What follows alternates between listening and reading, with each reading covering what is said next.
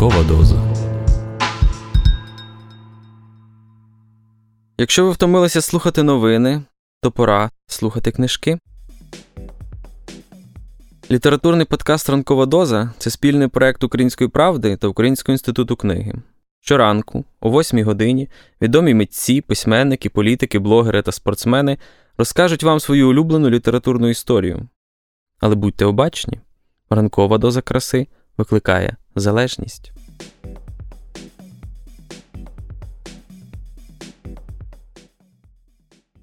Часом нам складно осягнути масштаб подій, які ми проживаємо. Коли ти несешся у стрімкому потоці зміни ситуацій, то дуже важко зробити крок назад і осягнути, а куди ж тебе цей потік несе. Щось подібне переживаємо усі ми у зв'язку з війною. Щоденні новини і зведення із фронтів заповнюють інформаційний простір, не залишаючи нам часу на реальне осмислення.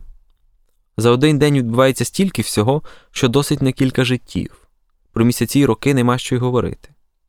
Але дуже важливо часом згадувати, з чого усе власне починалось, чому і для чого усе відбувається, а головне, що уже було зроблено, щоб усе це зупинити. У новому випуску подкасту Ранкова доза колишня віце-спікер, а тепер депутат Верховної Ради Ірина Геращенко пропонує нам зробити якраз це згадати. Як проходила знаменита мінська ніч переговорів Порошенка, Путіна, Меркель та Оланда, останній розповів у своїй книзі мемуарів Уроки влади. Саме уривок із цієї книги ми сьогодні і послухаємо.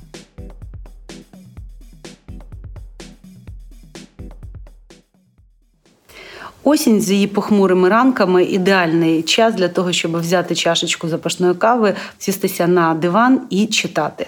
В моїй бібліотеці дуже багато мемуаристики. Це, можливо, мій улюблений жанр літератури. Е, всі ми тепер президенти, тому особливу увагу от раджу приділити мемуаристиці колишніх лідерів глав держав. В моїй бібліотеці є мемуари французького президента Франсуа Оланда і французькою, але і українською. Ця книжка нещодавно була видана видавництвом фоліо. Чому вона цікава для українського читача? Тут дуже багато драматичних сторінок присвячено новітній історії і мінським угодам. До речі, в цих спогадах немає жодного слова про формулу Штейнмаєра, тому що її просто не існувала під час е, переговорів тоді в нормандському форматі в мінську, коли в лютому. 15-го Путін кричав на українського президента Порошенка, що я розчавлю вашу країну.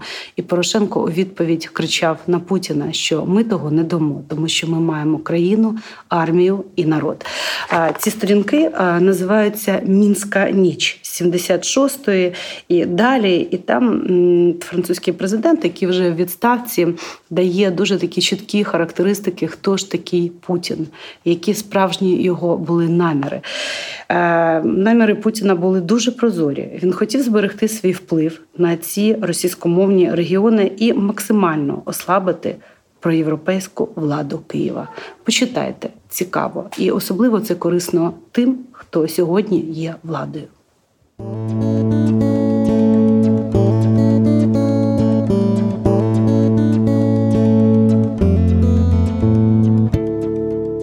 Франсуа Оланд Уроки влади.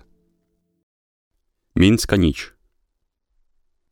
За час свого президентства я зустрічався з більшістю лідерів планети і аналізував їхню особистість. Найтруднішим був, поза сумнівом, Володимир Путін. Він увесь складений із м'язів і таємничості, може бути настільки сердечним і уважним, наскільки холодним і брутальним, завжди дивлячись на співбесідника поглядом синіх очей, яким він користується, або щоб підкупити, або щоб стривожити. Як не згадати ту довгу ніч 11 лютого 2015 року у великій безликій залі Палацу Незалежності Мінська у Білорусі? Ми досягли тоді найвищої кризи, яка навалилася на Україну після повалення проросійського президента Віктора Януковича, внаслідок заворушень, спричинених його відмовою підписати угоду про асоціацію з Європейським Союзом. У червні 2014 року, під час урочистостей на честь річниці висадки союзників 1944-го, я запропонував провести зустріч у чотирьох за участі Ангели Меркель, Володимира Путіна і Петра Порошенка, новообраного президента України. Цей нормандський формат, що залучив двох основних керівників Європейського Союзу і обох головних дійових осіб конфлікту, мав визначити ефективні способи його розв'язання.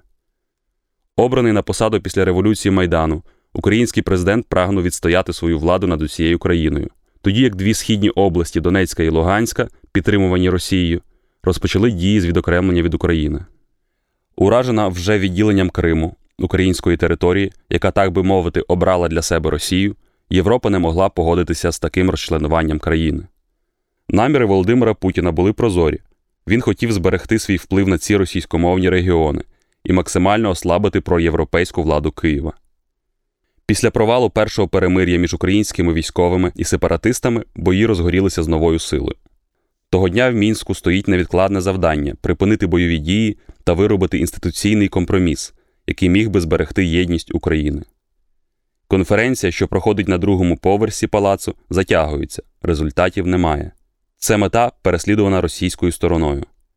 Я швидко зрозумів, що Путін хоче виграти час і відтягнути перемир'я на якомога пізніше, щоб дати змогу сепаратистам оточити українські війська і захопити нові позиції.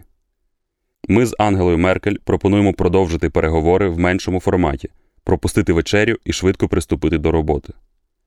Ангела Меркель не боїться Володимира Путіна, бо знає його добре і здавна. Вона вміє розмовляти з ним, а він ніколи не відмовляється від того, щоб подавляти її сумішю загроз, компліментів і спогадів. Приймаючи її в Сочі, він обов'язково кликав до своїх собак, добре знаючи, що вона їх не зносить. Але вона має терпіння і добре знає, як вести переговори. Крім того, у неї є одна надзвичайна особливість її ніколи не бере сон. Ми не вечерятимемо, каже Ангела, і я сприймаю це як неприємну, але необхідну пожертву. Нам подають незугарні на вигляд бутерброди, і ми сідаємо навколо незручного низенького столика. Меркль бере папір і ручку. Порошенко залишається неприступним щодо суверенітету своєї країни, тоді як Путін обстоює необхідну автономію обох областей і прагне відтягнути на три тижні припинення боїв.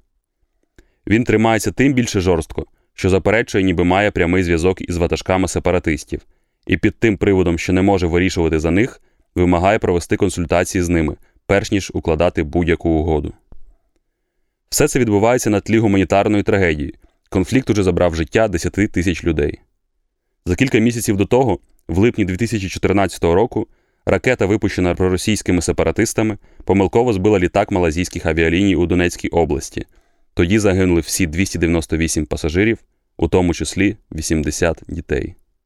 У процесі обговорення доводів Ангела Меркель не дає нікому, навіть своїм радникам формулювати статті угоди. Такий у неї темперамент і спосіб дій. Вона серйозна, старанна, пильна. Декілька разів загострюється тон між Порошенком і Путіном, який раптово дратується і загрожує просто роздавити війська свого співбесідника.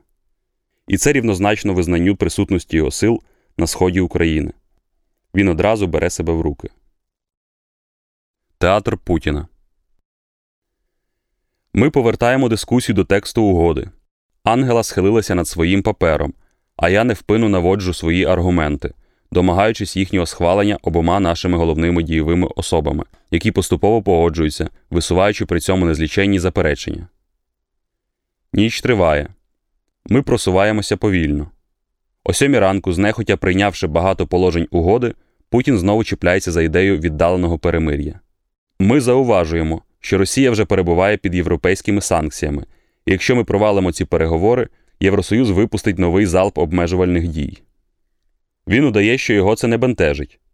Потім, протримавши нас без сну всю ніч, він в останню мить погоджується на певне врегулювання. Ми домовляємося відкласти на 4 дні припинення збройних дій, ухвалюємо рішення про відведення важких озброєнь і провести за ним обмін полоненими. Закріплена автономія для цих областей і передбачено внести зміни до Конституції, які дадуть змогу Києву ухвалити виборчий закон і відновити контроль над своїм кордоном із Росією разом із створенням демілітаризованої зони.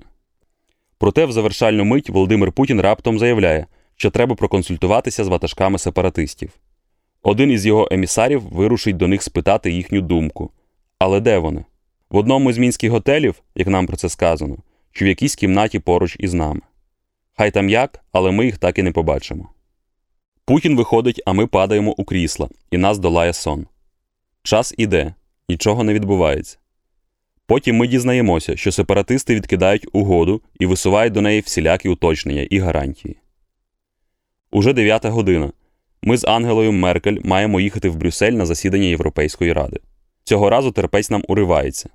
Не може бути й мови, щоб погодитися з провалом. Ми вимагаємо знайти російського президента для останньої розмови. Поки ми дрімали, в нашій залі очікування він улаштувався у великому кабінеті, мабуть, з комфортабельним ліжком. Він, вочевидь, відпочив там за ці дві години перерви і заходить у залу зі свіжішим, ніж у нас, виглядом. Ми з Ангелою Меркель говоримо в один голос. Серед цього протистояння, попри в тому, я констатую, що цього ранку переговори ведуть не тільки Німеччина і Франція. Тут уся Європа, єдина і рішуча Європа. Я переходжу конкретно до справи. Ми провели всю цю роботу не для того, щоб на цьому зупинитися. Йдеться про долю сотень тисяч людей, які на сході України переміщені і виснажені холодом і голодом. Вирішувати потрібно зараз. Різким тоном Ангела Меркель попереджає Володимира Путіна, що Росія опиниться в ізоляції надовго. Він сам збентежений. Він хотів виграти ще більше часу. Але він, безсумнівно, вважає, що угода дасть йому змогу повернути собі місце серед великих країн і перевести дух. Шляхом войовничої ескалації, яку він затіяв кілька місяців тому, він покинув Крим, а його поплічники укріпилися на сході України. Перед цим, поза межами дискусій, він сказав мені, що не бажає поділу України, а хоче тільки захистити російськомовне населення. Насправді його мета це ослабити київську владу в тій надії, що пізніше до влади прийде нова команда, більш податлива щодо Росії і більш дистанційована від Європи. Найбільше він прагне завадити Україні приєднатися до Північно-Атлантичного альянсу та отримувати зброю, яка може змінити співвідношення сил. Після того, як він поставив цю трагікомічну сценографію, він вирішує прискорити переговори. Між російським і українським президентами у нашій присутності відбувається остання розмова. Я пропоную компроміс щодо дати введення в дію припинення вогню. Ангела Меркель виступає за внесення мінімальних змін у документ, терпеливо вироблений уночі. Володимир Путін виходить телефонувати. За кілька хвилин він підтверджує нам згоду, надану сепаратистськими ватажками, тими самими, про яких він на світанні казав, що не знає їх. Цей документ, Мінськ 2, залишається чинним і нині. Сторони виконують його більш або менш добросовісно, хоча нові більш спорадичні зіткнення усе ще закривавлюють регіон. Він приніс подобу миру і зберіг принципову єдність України. Найгірше не сталося. Ці прояви напруженості подавалися як початок нової холодної війни між Росією і Заходом. Це не так. Звичайно, Володимир Путін хоче відновити зону впливу, якою вона була за Радянської імперії. Проте вже не йдеться про зіткнення між двома радикально протилежними суспільними системами це боротьба національних інтересів. Путін бажає бачити навколо своєї країни захисну зону з підкорених йому держав. Його тактика полягає в розпалюванні конфліктів його друзів із його противниками, а потім у їхньому заморожуванні. Відтак утворюється сіра зона на кордоні України, Грузії, Молдови, Азербайджану. Ці держави залишаються незалежними, але вони ослаблені і через це піддаються на російську приманку. Іншими словами, компроміси по гарячих слідах потрібні, але вони не розв'язують принципові питання, встановлюється крихкий мир, нав'язаний росіянами доконаний факт поступово стає нормою. Ми уникаємо війни, але надовго утверджуємо домінування. Коли Володимир Путін загрожує, то він робить все, щоб успішніше вести переговори. Він не завойовує, а відгризає потроху. Трагічний приклад Сирії додатковий цьому доказ. Близькосхідний барель тим самим методом, складеним із двозначності, з маневрування і з більш чи менш стримуваних наступів, він зміг відновити присутність своєї країни на Близькому Сході. Відмова Барака Обами від дій під час хімічних атак, скоєних сирійським режимом, була сприйнята Володимиром Путіном як знак того, що американці залишають регіон, де за Джорджа Буша вони наробили чимало лиха. Він оцінив наслідки цього рішення для всіх зацікавлених сторін регіону. Країни Перської затоки почали сумніватися у своєму головному союзникові. Іранці дозволили собі діяти напряму, не боячись, що будуть припинені переговори про майбутню угоду з їхньої ядерної програми. Сирійський режим вирішив, що може продовжувати бійню, раптово покинута поміркована опозиція радикалізувалася. Так був відкритий шлях, щоб Росія поновила контакти з усіма і вирішила діяти сама, уперше після фатального досвіду зі вторгнення в Афганістан 1979 року. По гарячих слідах російський президент грає роль посередника і робить вигляд, наче домігся знищення запасів сирійської хімічної зброї. Насправді, сирійський режим залишив значну її частину і все ще час від часу використовує її. У підсумку Асад поправив своє становище завдяки проіранським воєнізованим формуванням і підтримці російської авіації. ІДІЛ розбита, але сталося це завдяки арабо-курдській коаліції, підтриманій міжнародними силами. Таким чином, за браку ефективних дипломатичних зусиль, подібних за масштабом їхньому військовому втручанню, західні країни дають змогу Росії одній скористатися політичною вигодою цієї складної ситуації. Вона викликає до себе сирійську опозицію або те, що від неї залишилося, щоб спробувати примирити її з режимом. Вона об'єднується з Туреччиною і дає їй змогу придушити курдів, хоча саме завдяки їм було переможено ІДІЛ. Вона заморожує будь-яке загальне врегулювання кризи на Близькому Сході, щоб краще виправдати своє повернення в цей регіон. Цей тривалий процес став болісним уроком для демократій. Перед ними стоять лідери, які розглядають свої інтереси в довгостроковій перспективі, мало вдаються до моральних міркувань щодо засобів, які вони застосовують, не знають жодного впливу на себе громадської думки і мають у своєму розпорядженні скільки треба часу, щоб досягти своєї стратегічної мети.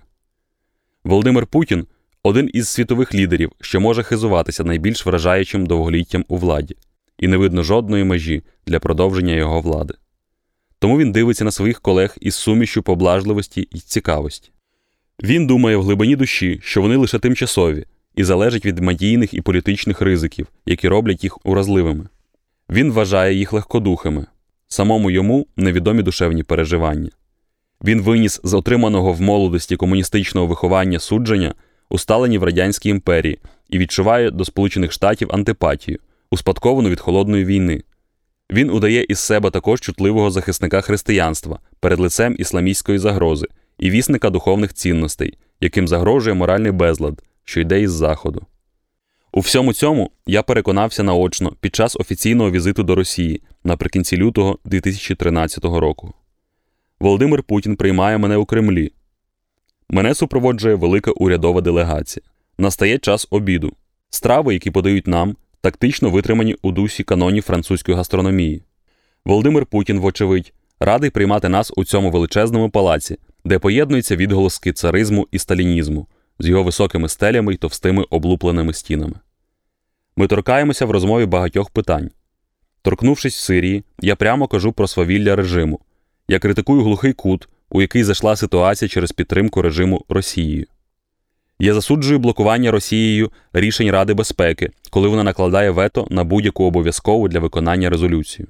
Він слухає, і його обличчя нічого не виражає.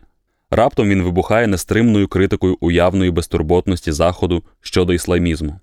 Але ж, каже він, ви все це вже пережили, ви, французи. Хіба Алжирська війна не стала для вас уроком?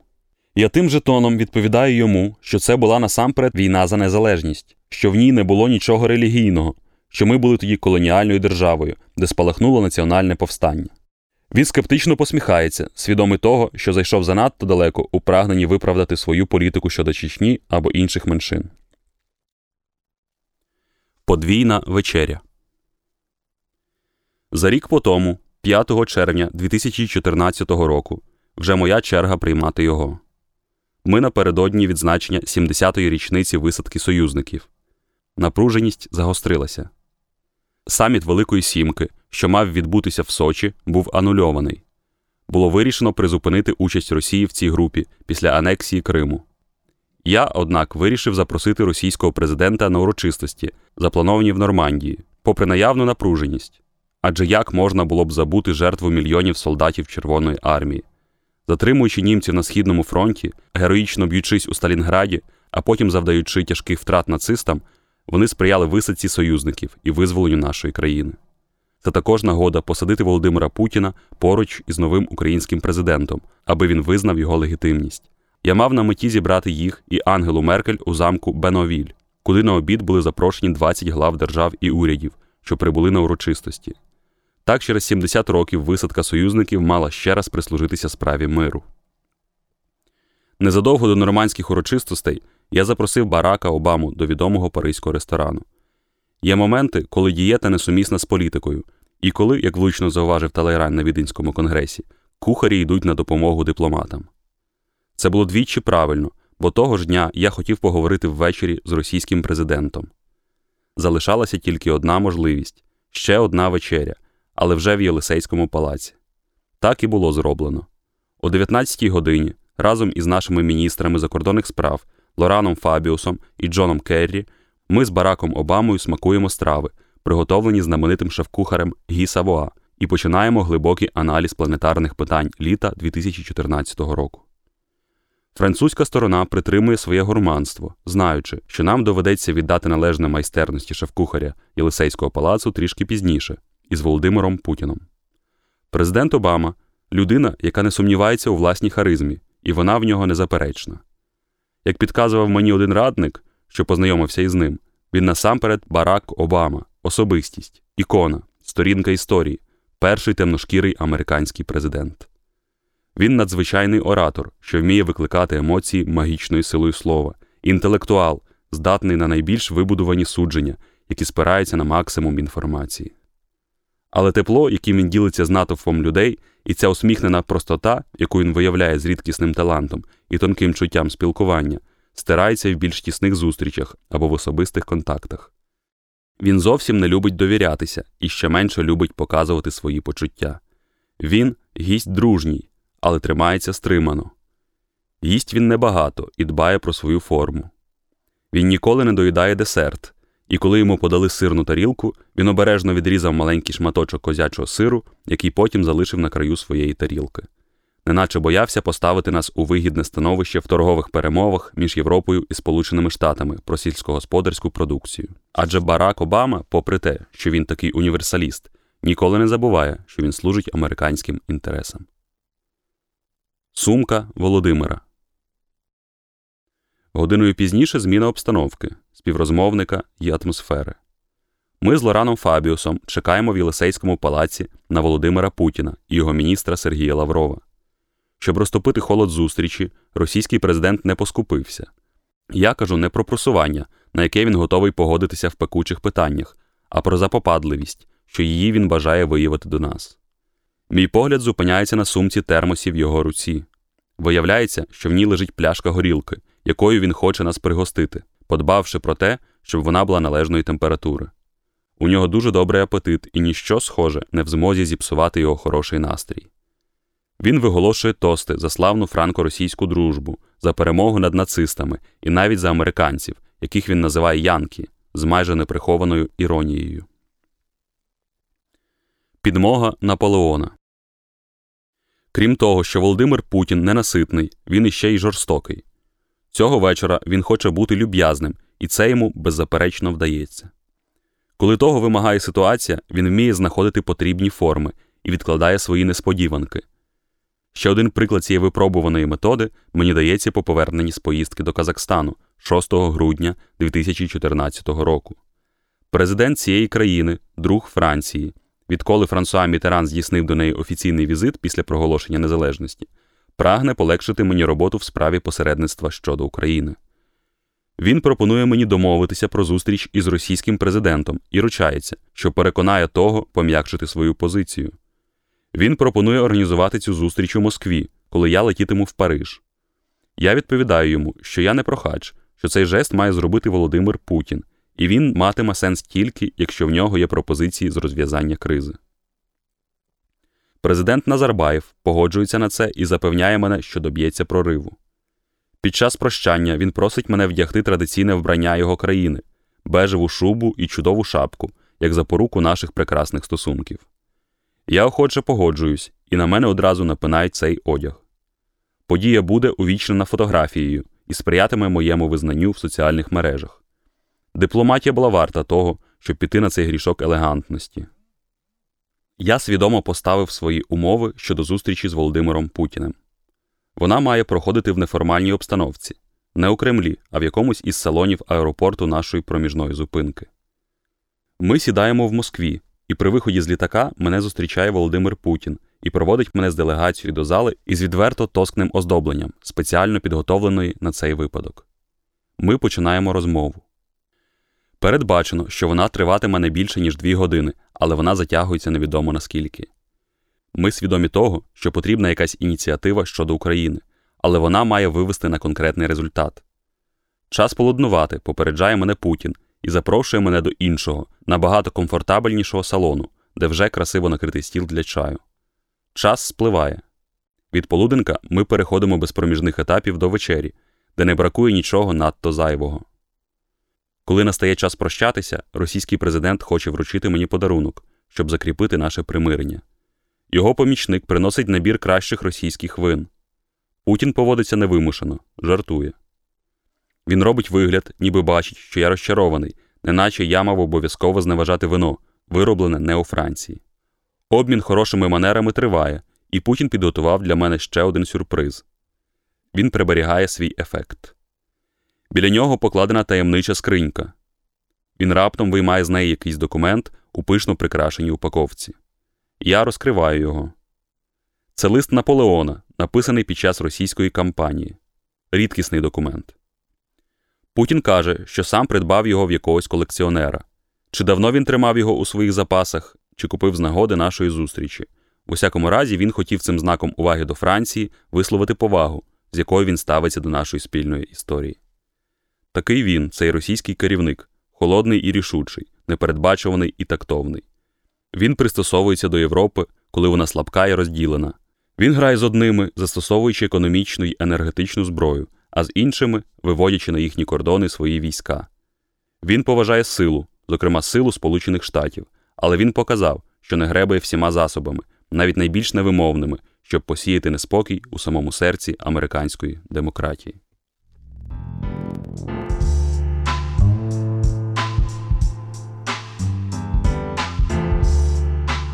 Літературний подкаст Ранкова доза це спільний проект Української правди та Українського інституту книги. Будьте обачні та обережні. Ранкова доза викликає залежність від краси.